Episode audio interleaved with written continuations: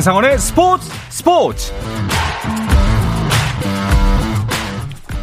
스포츠가 있는 저녁 어떠신가요? 아나운서 한상원입니다.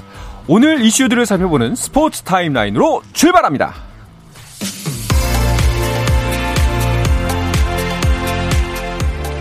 네, 새로운 매치업으로 시작된 프로야구 주말 3연전부터 보겠습니다. 크론을 내보내고 새 외국인 선수 라가레스의 영입을 발표한 선두 SSG가 8위 삼성과의 3연전을 시작했습니다. 헤드샷 퇴장 이후 첫 등판에 나선 김광현 투수에게 눈길이 가는 경기인데요. 대구에 내린 비 때문에 늦게 시작한 관계로 경기는 현재 4회 초 1대 1입니다. 자, 한편 2위 키움은 루친스키 선발의 NC를 만났습니다. 키움의 한현희가 잘 던지고 있습니다.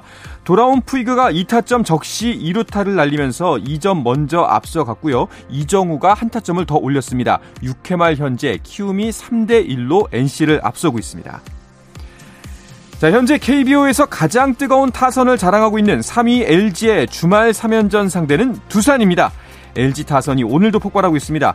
두산 허경민의 홈런을 최은성의 홈런으로 응수한 LG 김현수가 석점 홈런으로 역전타를 만들어냈습니다. 7회 초 4대 1입니다.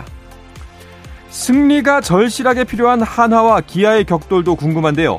김민우 대 이의리의 선발 대결로 시작된 이 경기 이의리의 마운드를 김인환이 시즌 10호째 석점 홈런으로 흔들어 놓았습니다. 6회 말 3대 1로 한화가 리드하고 있습니다. 마지막으로 롯데 대 KT의 경기도 보죠. 양팀 팽팽한 승부가 펼쳐지고 있었는데요. 두 팀 모두 주자를 희생 플라이로 불러들이면서 한 점씩 득점했습니다. 팽팽하던 경기는 롯데의 8번 타자 안중열이 추가점을 내면서 앞서갔지만 이어지는 이닝에 KT가 재역전에 성공했습니다. 8회 초 현재 5대 2로 KT가 앞서고 있습니다. 네, 메이저리그 출신 선수들도 출전하는 야구 국가 대항전인 월드 베이스볼 클래식 WBC 대회가 6년 만에 펼쳐집니다. 우리나라는 일본, 호주, 중국 그리고 예선에서 올라온 한 개 나라와 2023년 3월 도쿄돔에서 격돌하게 돼 1라운드부터 한일전이 성사됐습니다. 2022 여자 프로배구 홍천 서머 매치가 개막한 가운데 기자회견에 나선 김연경이 2년 만에 국내로 돌아오게 돼 설레기도 하고 기쁘다고 소감을 전했습니다. 김연경은 또 은퇴도 생각해야 할 나이가 되다 보니 국내로 돌아오는 것이 낫겠다고 판단했다고 말하면서 4일부터 팀에 합류해 함께 훈련하고 있지만 이번 서머 매치에는 출전하지 않기로 했다고 전했습니다. 잉글랜드 프리미어리그 맨체스터 유나이티드의 호날두가 팀의 새 시즌 준비를 위한 프리시즌 투어에도 불참합니다. 맨유 대변인은 호날두가 가족 문제 해결을 위해 추가로 휴가를 받았다고 전했는데요. 호날두가 올 여름 다른 팀으로 이적하겠다는 뜻을 구단에 전했다는 보도가 나온 가운데 새 시즌을 앞두고 팀 훈련에 모습을 드러내지 않은 데 이어 프리시즌 투어에도 따라 나서지 않으면서 맨유와의 결별설에 더욱 힘이 실리고 있습니다. 남자 테니스 세계 4위 라파엘 나달이 복부 부상의 악재를 이겨내지 못하고 3년 만에 오른 윈블던 테니스 대회 준결승에서 기권했습니다. 이로써 나달은 2010년 대회 이후 12년 만에 윈블던 우승 도전에 실패했습니다.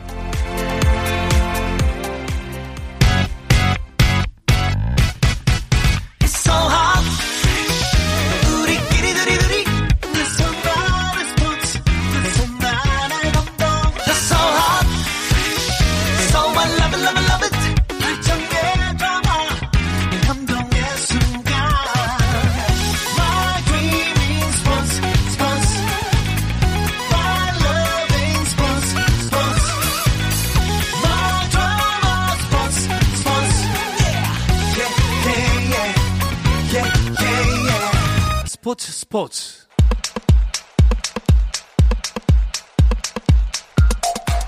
금요일 저녁에 축구 이야기 축구장 가는 길 시작합니다. 중앙일보의 송지훈 기자 그리고 축구 칼럼니스트 배진경 기자와 함께합니다. 어서 오십시오. 안녕하세요. 안녕하세요. 반갑습니다. 더울수록 힘을 내야 됩니다. 정말 아니, 한숨밖에 안 나오네요. 제가 네. 이렇게 오랜만에 인사드리면서 이렇게 한숨으로 시작할 줄은 몰랐는데요. 네. 네, 저뿐만 아니라 우리 애청자 여러분들도 모두 건강 이럴 때일수록 건강 유의하셔야 될 것 같습니다. 맞아요, 맞아요. 정말 덥기만 한 게 아니라 습하기까지 해가지고 정말 푹푹 찌는 더위라는 표현이 딱 적확한 것 같더라고요. 네. 자, 이 두 분의 조합은 그래도 꽤 오랜만인 것 같습니다. 사실은 뭐 네. 저도 뭐 이렇게 바쁜 척 하고 싶고 그러진 않은데 이렇게 저의 제가 일하는 사이클하고 지금 방송 출연이 살짝 안 맞는 부분이 있어가지고 네네. 그동안 인사를 좀 못 드렸었고요. 음. 오늘 마침 그 우리 한국 축구 기자의 데모, 데모 엄마. 네. 네. 우리 배진경 선배께서 나오신다는 얘기를 듣고 아. 네, 제가 흔쾌히 일정을 조정을 했습니다. 아니, 서, 제가 선배가 아닌데 자꾸만 네. 어, 아닙니다. 방송 시간 짧으니까요. 네. 네. 자꾸 이렇게 선배라고 해야 네. 한 살이라도 어려지는 기분이 들고. 네, 아, 뭐 저는 거짓말하지 위로가 않거든요. 된다면 그렇게 위로가 되고 저도 웬만하면 다 형 누나라고 불러요. 네. 자, 7월 축구기 일정이 아무래도 좀 굉장히 바쁘다 보니까 두 분도 많이 바쁘시죠? 요새 어떠세요? 뭐 사실 축구계 일정이 좀 촘촘하긴 하고요. 네. 축구계는 언제나 여름에 어 유럽 축구가 끝나면 K리그가 한창이고 K리그 끝나면 또 유럽 축구가 돌아오고 음. 뭐 1년 내내 좀 바쁜 것 같은데요. 특히 이번 7월에는 K리그는 K리그대로 계속해서 돌아가고 있고 손흥민의 소속팀 토트넘이 이제 방한을 해서 프리시즌 투어 경기를 진행을 하면서 네. 관심을 좀 지금 많이 모으고 있는 상황이고요. 또 국가대표팀의 그 동아시안컵 참가 경기들도 계속 이어지고 있어서 축구는 계속해서 좀 분주한 것 같습니다. 그러게요. 정말 바쁘실 것 같습니다. 토트넘은 이제 10일 날 입국 일정이 있고요. 그리고 세비야는 오늘 입국했다고 하네요. 네, 오늘 뭐 조금 전에 예. 선수단이 들어왔고요. 우리가 그 손흥민 선수가 2015년에 토트넘에 입단을 했거든요. 네, 그 이후로 토트넘이 아시아 투어를 두 번을 했는데 우리나라는 한 번도 포함된 적이 음. 없었어요. 그리고 이제 그 뒤로 다들 아시다시피 코로나 팬데믹 있었고 그래서 손흥민 선수가 토트넘 유니폼을 입고 우리나라에 오는 게 이번이 처음입니다. 그렇네요. 2015년 입단 이후로. 네. 그러니까 우리 팬들 입장에서도 뭔가 좀 새로운 경험이 될 음. 거라서 좀 많은 분들이 기대를 하시는 것 같고 아무래도 우리 그 세비야 선수들은 좀 상대적으로 이제 관심이 조금 떨어질 수밖에 없잖아요. 네. 근데 뭐 그러다 보니까 그들 나름대로 이제 일정을 아주 재밌게 잘 짰더라고요. 어. 예, 뭐 케이팝 댄스 배우기, 네. 뭐 경복궁 구경 이런 그 일정표를 받아 보니까 그런 내용들이 있던데 음. 예, 나름대로 우리나라 이렇게 온 김에 한번 한국에 대해서 제대로 배워보고 즐기고 가겠다라는 네. 그런 의지가 보이는. 네, 확실히 그 팬데믹을 거치면서 한류가 되게 전 세계적으로 좀 확산이 되고 한국 문화가 계속해서 좀 호감도 높은 어떤 그 콘텐츠들로 계속해서 소개가 되다 보니까 네. 방한하는 뭐 유럽 축구 클럽 팀들도 마찬가지고 그 안에 소속돼 있는 선수들도 그렇고 굉장히 좀 그 어떤 한국 문화에 대해서 호기심과 음. 호감을 가지고 들어오는 것 같아요. 그래서 네. 약간 국내에 있는 팬들에게 좀 그 자기네 클럽들의 좀 친화적인 일정들을 좀 만들어가고 있는 것 같습니다. 기쁜 일인 것 같아요. 만약에 진짜 방한하는 모든 팀들이 여유만 있다면은 한 일주일 정도 진짜 푹 쉬다가 많은 거 경험해보고 갔으면 좋겠습니다. 예, 또 그러면 그래야 또 이제 두 분이 더 바쁘고 쫓아다니면서 사진도 찍고 하겠죠. 뭐 저희 입장에서는 네 그렇게 다양하게 네. 자꾸 일정을 만들어주는 게 좋고요. 또 이렇게 한국 문화를 배워간 선수들이 또 어딘가에서 뭐 우리 한국을 알리는데 또 기여할 그렇죠. 수도 있는 거니까 맞습니다. 네, 긍정적이라고 봅니다. 네. 어, 브라질전 같은 경우에는 이제 취재진도 제한이 있었다라는 이야기가 있던데 이번에는 토트넘의 프리시즌 경기는 기자들의 취재 제한 같은 게 있거나 뭐 그러진 않나요? 뭐 보니까 네. 그 당연히 이제 취재진도 뭐 국내에서 축구를 취재한다 하는 모든 매체들이 다 지금 이 경기를 실제로 보고 싶어 할 거고요. 그렇죠. 또 얘기를 들어보니까 지금 영국에서도 토트넘을 이제 현장에서 전문적으로 취재하는 기자들이 많이 왔대요. 어, 그래서 그렇죠. 이번에도 뭐 취재 인원 제한이 될 것 같고 뭐 high demand 경기니까 음. 네, 현장에 가서 볼 수 있는 것만으로도 네, 만족하고 있습니다. 토트넘 같은 경우에는 이제 방한 명단이 발표가 됐나요? 뭐 공식적으로 아직 발표가 구체적으로 되지는 않았는데요. 네. 일단 지금 보면 다음 시즌에 토트넘이 유럽 챔피언스리그 무대로 복귀를 한 상황이거든요. 그래서 지금 안토니오 콘테 감독의 요청에 따라서 대대적인 보강이 이루어지고 있는데 영국 매체들은 이번에 방한하는 명단을 보면 다음 시즌 콘테 그렇죠. 감독의 구상을 확인할 수 있다 이렇게 지금 내다보고 있고요. 뭐 예를 들어서 이번에 그 이적 시장에서 영입을 확 정한 이반 페리시치라든가 음. 또 히샬리송 같은 발음이 꼬이네요. 음. 히샬리송 같은 그 공격 자원은 물론이고요. 뭐 프레이저 어, 포스터라든가 중앙 미드필더인 이브스 이스마 비스마 같은 선수들은 그 지난 시즌 토트넘이 특히 하반기에 보강이 꼭 필요했던 자리에 영입을 한 선수들이어서 네. 이번 이번에 그 프리시즌 투어 경기에 어느 정도로 활용이 좀 될지 좀 관심 있게 보면 좋을 것 같고요. 그 외에 뭐 헤리케인이라든가 뭐, 뭐 로멜로라든가 이런 선수들은 기본적으로 팀 훈련에 합류를 해서 지금 이제 방안을 준비 중이고 손흥민 선수는 국내에서 계속 머물면서 이 본인의 소속팀 동료들을 기다리고 있는 상황입니다. 매일 아침 한강을 뛰고 있죠. 그렇죠. 사진이 매일 올라오더라고요. 네. 네. 많이 발견이 되고 있습니다. 그 성수동 인근에 있는 자전거 도로. 네. 그렇게 밝혀도 네. 되나요? 그리고 아침 9시경. 9시. 제가 힌트 다 드렸습니다. 알겠습니다. 네. 네. 자, 토트넘을 상대할 이제 팀 K리그 명단은 나왔습니다. 한번 짚어주시죠. 네, 그 별도의 발표 기자회견 없이 일단 프로축구 연맹이 이제 K리그 24명 명단을 공개를 했는데요. 골키퍼로 이제 그 네. 김영광. 네. 아니, 광자가 생각이 안 나가지고 네. 김영광, 조현우 이 두 선수고요. 그리고 수비수로는 전북의 김진수와 홍정호, 수원의 이기재와 불투이스, 그리고 대구의 정태욱, 인천의 김동민, 성남의 김지수, 포항의 박승욱 선수 포함이 됐습니다. 미들필더 10명이에요. 강원의 김대원, 양현준, 서울의 팔로스비치와 조영욱, 포항의 신진호, 수원FC 이승우, 울산의 엄원상, 김천의 권창훈, 인천의 이명주, 제주의 제르소. 음. 네, 그리고 공격수 4명인데요.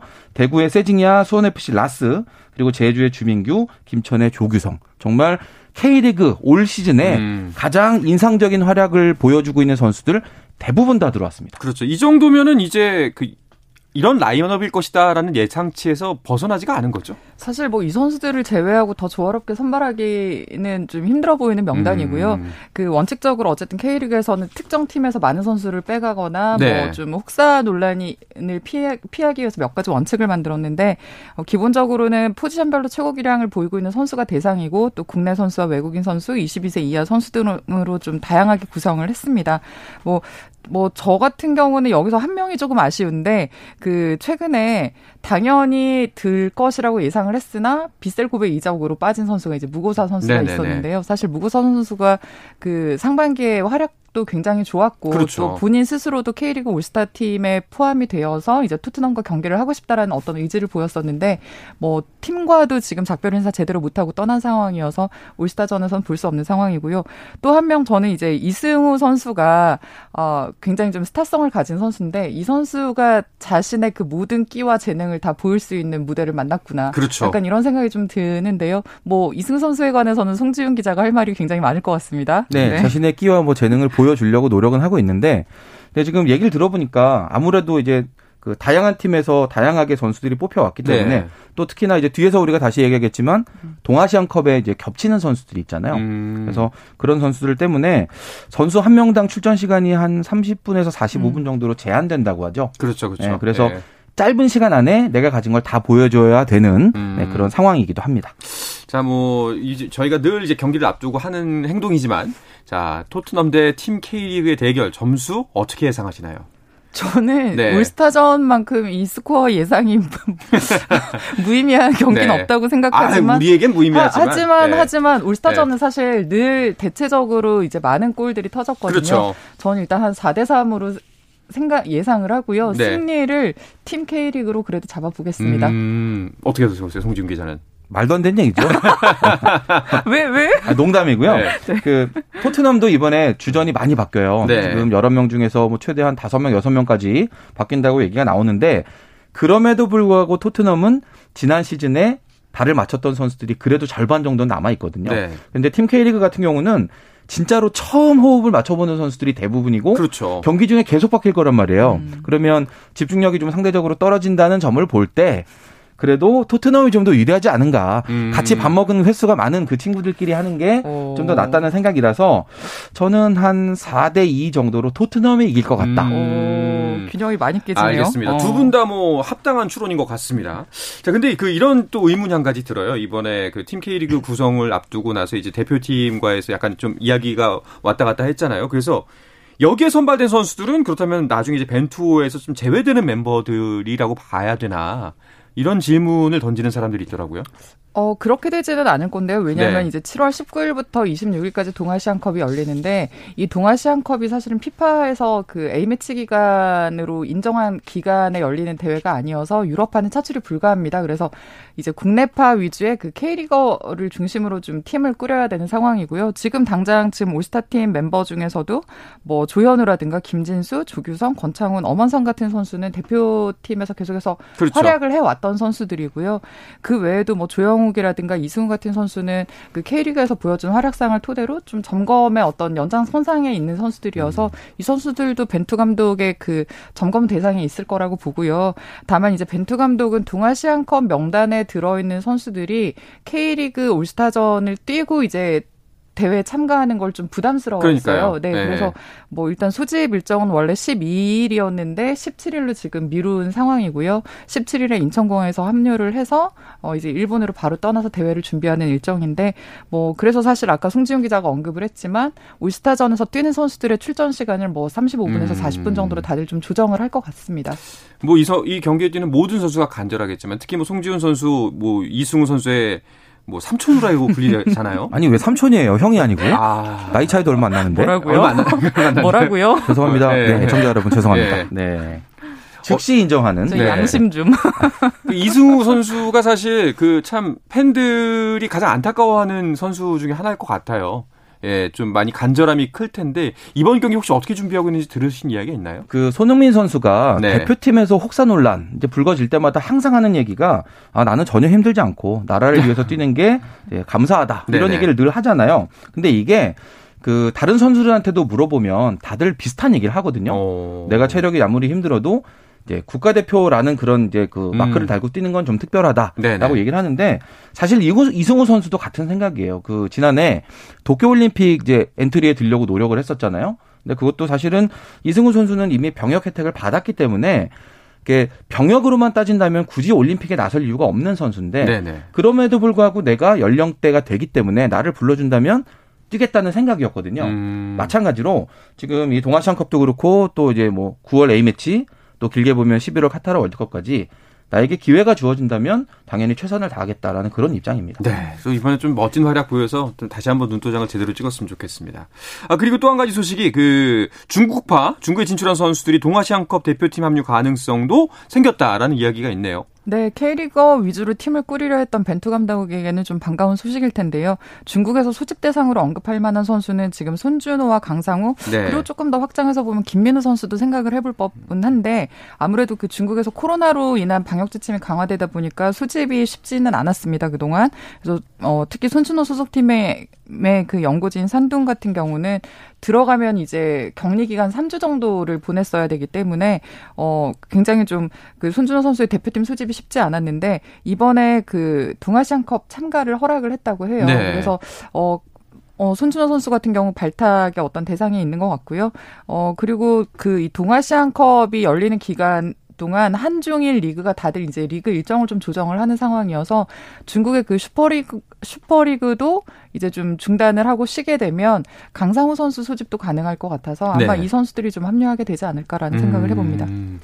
자 이제 벤투 감독의 마지막 고심이 아마도 동아시안컵이 아닐까 싶습니다. 이번 경기를 통해서 이 최종 엔트리 월드컵 최종 엔트리 뭐 어느 정도 변화가 있을 것 같다라는 예측 가능할까요? 음, 벤투 감독 머릿속에는 아마 한 20명 정도는 이미 들어 있을 거예요. 네. 네. 그리고 이제 예년 같으면 나머지 한 세 자리 정도 이제 어 누구를 뽑아야 되나? 음. 요거를 좀 이제 배려를 하는 네, 네. 이제 그런 이제 시점인데 이번 카타르 월드컵은 엔트리가 26명으로 늘었죠. 늘었거든요. 예. 그래서 공격, 허리, 수비까지 다 두 명 정도씩을 추가로 보강할 수 있는 그런 기회가 열렸기 때문에 지금 이번 동아시안컵이 그러니까 유럽파는 이미 이제 벤투 감독이 어느 정도 받고 다 알고 있고 검증이 된 그런 선수들인 반면에 그래도 K리그는 아직까지 좀 미지의 영역이기 때문에 이번 동아시안컵이 그래도 예, 그동안 좀 묻혀 있었던 선수들을 발굴하는 마지막 기회가 되지 않을까 네. 하는 저도 그런 기대감을 갖고 있습니다. 알겠습니다. 자, 토트넘의 프리시즌 경기가 있는 일정 속에서도 K리그는 계속 이어질 예정인데요. 자, 이 이야기는 잠시 쉬었다 와서 나누겠습니다. 한상원의 스포츠 스포츠와 함께하고 계신 지금 시각은 8시 49분입니다.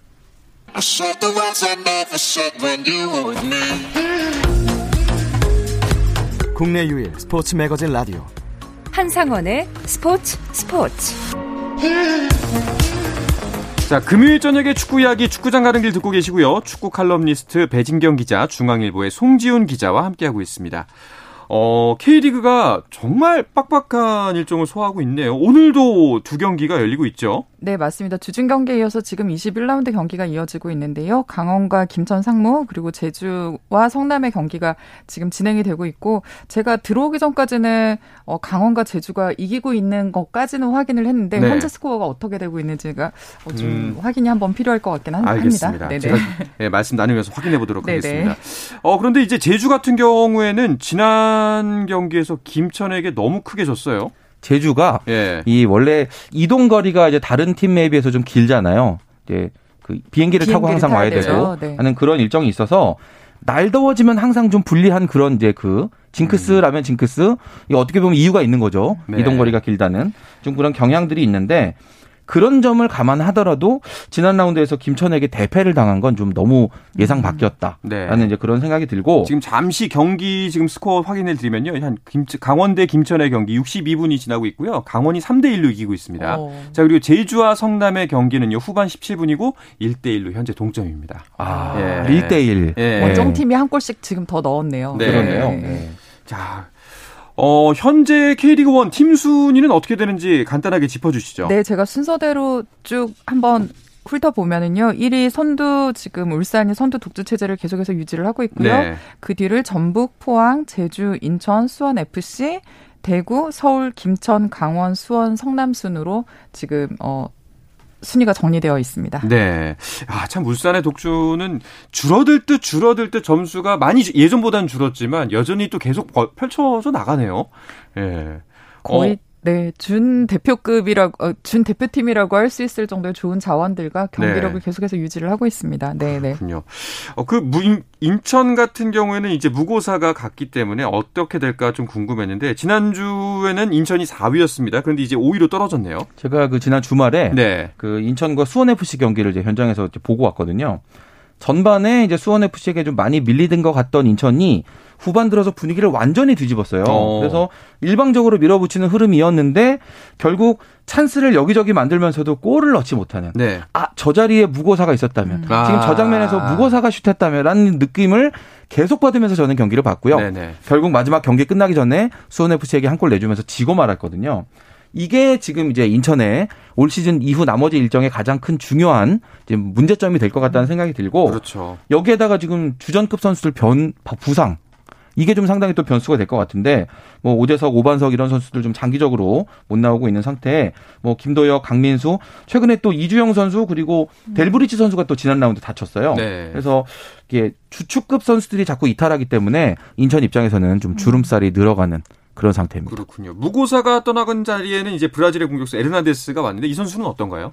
지금 경남 FC에서 좋은 그 활약을 보여줬던 선수인데요. 네. 사실 에르난데스가 뭔가 공격 포인트를 계속해서 좀 더 추가를 해주면 좋은데 아무래도 이적을 한 상황이고 무고사의 결정력이 너무나 탁월했기 때문에 그 자리를 온전히 메울 수 있을지는 조금 더 두고 봐야 될 것 같습니다. 네.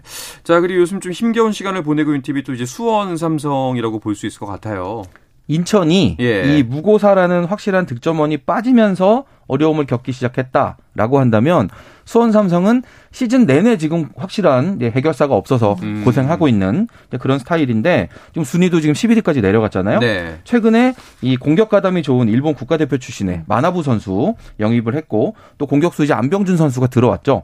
이런 선수들이 뭔가 팀 분위기를 일단 먼저 바꾸는 게 중요할 것 같고 그게 잘 된다면 이제 손발이 맞아 나가면서 득점력이 좀 더 늘어나지 않을까 음. 그런 부분에 기대를 걸어볼 수 있을 것 같습니다. 자 그럼 다음 경기의 수원 삼성 좀 달라지는 모습을 보여줄 수가 있을까요? 네 확실히 그 주중 경기였던 대구전에서는 활발한 움직임을 보여주면서 그 두 선수가 이제 출전을 한 상황에서 움직 공격적인 어떤 기회들도 계속해서 나오고 또 활발한 움직임 움직임들이 보여서 시간이 좀 더 흐르고 팀에 녹아나는 어떤 그런 과정들을 거치면 좀더 나아질 거라는 기대감을 갖게 하는데요.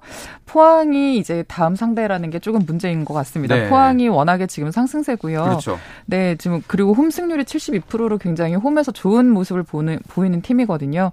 그래서 지금 어 포항 같은 경우는 리그 경기 외에도 FA컵에서 어떤 타이틀 도전에 굉장히 좀 강한 의지를 보였던 팀인데 8강전에서 탈락을 했어요. 맞아요. 네, 그래서 이제 리그에서 정말 순위와 승점 관리를 하면서 계속해서 좀 몰입을 해야 되는 그런 동기가 생겼기 때문에 음. 어, 홈에서 수원을 수원에게 좀 많은 어떤 골들을 허, 용을 할 팀은 아니다. 네. 저는 이렇게 보고 있습니다. 이걸 이제 네네. 그 수원 입장에서 본다면 음. 결국은 포항은 우리나라에서 정말 이 허리의 움직임이 가장 정교한 팀이거든요.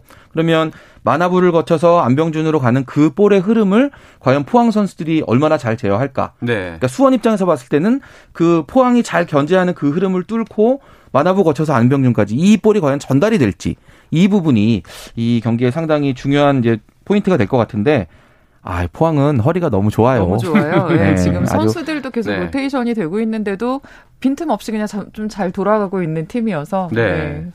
확실히 이런 부분을 좀 염두에 두고 보신다면 좀 더 축구 재밌게 네, 보실 수 있을 경기는 굉장히 예. 좀 재밌을 것 같습니다. 알겠습니다. 자, 또 이번에 주말에 펼쳐질 경기들 어떤 경기를 주목해 보면 좋을까요? 아무래도 지금 선두를 달리고 있는 울산이 독주 체제를 좀 공고히 할지 저는 계속해서 관심이 가는데요. 네. 이 울산이 시즌 내내 잘하다가도 막판 되면 좀 미끄러지면서 아픔을 겪었던 기억들이 있거든요.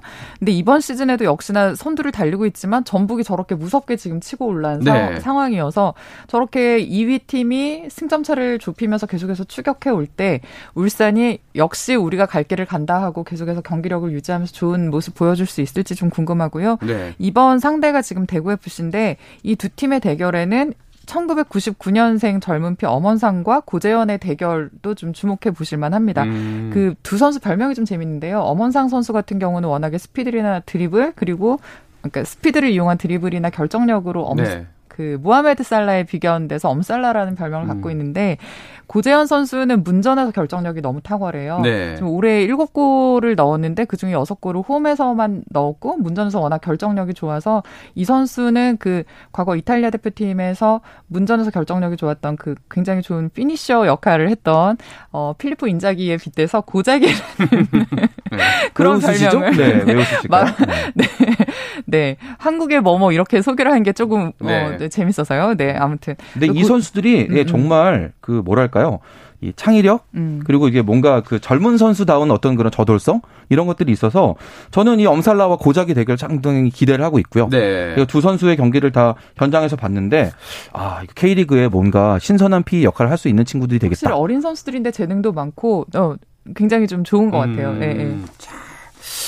자, 어, 전북과 대구의 대결 그 과연 어떻게 될지 좀 대구 같은 경우가 좀 신기한 게 최근 11경기에서 무패입니다. 그런데 순위는 7위예요. 무, 네, 11경기 무패긴 한데 3승 8무입니다. 네. 그러니까 지지 않았을 뿐 음. 이기는 경기도 확실하게 압도하는 경기도 하지 못했다. 그래서 그게 지금 대구의 고민일 텐데요. 울산을 상대로 또 어떤 경기력을 보여줄지 좀 고민이 될 것 같습니다. 알겠습니다. 아마도 이 경기의 승패에 따라서 과연 전북이 계속해서 어 하늘 위를 날아다닐지 아니면 살짝 이제 또 강림을 할지 한번 지켜보면 좋을 것 같습니다.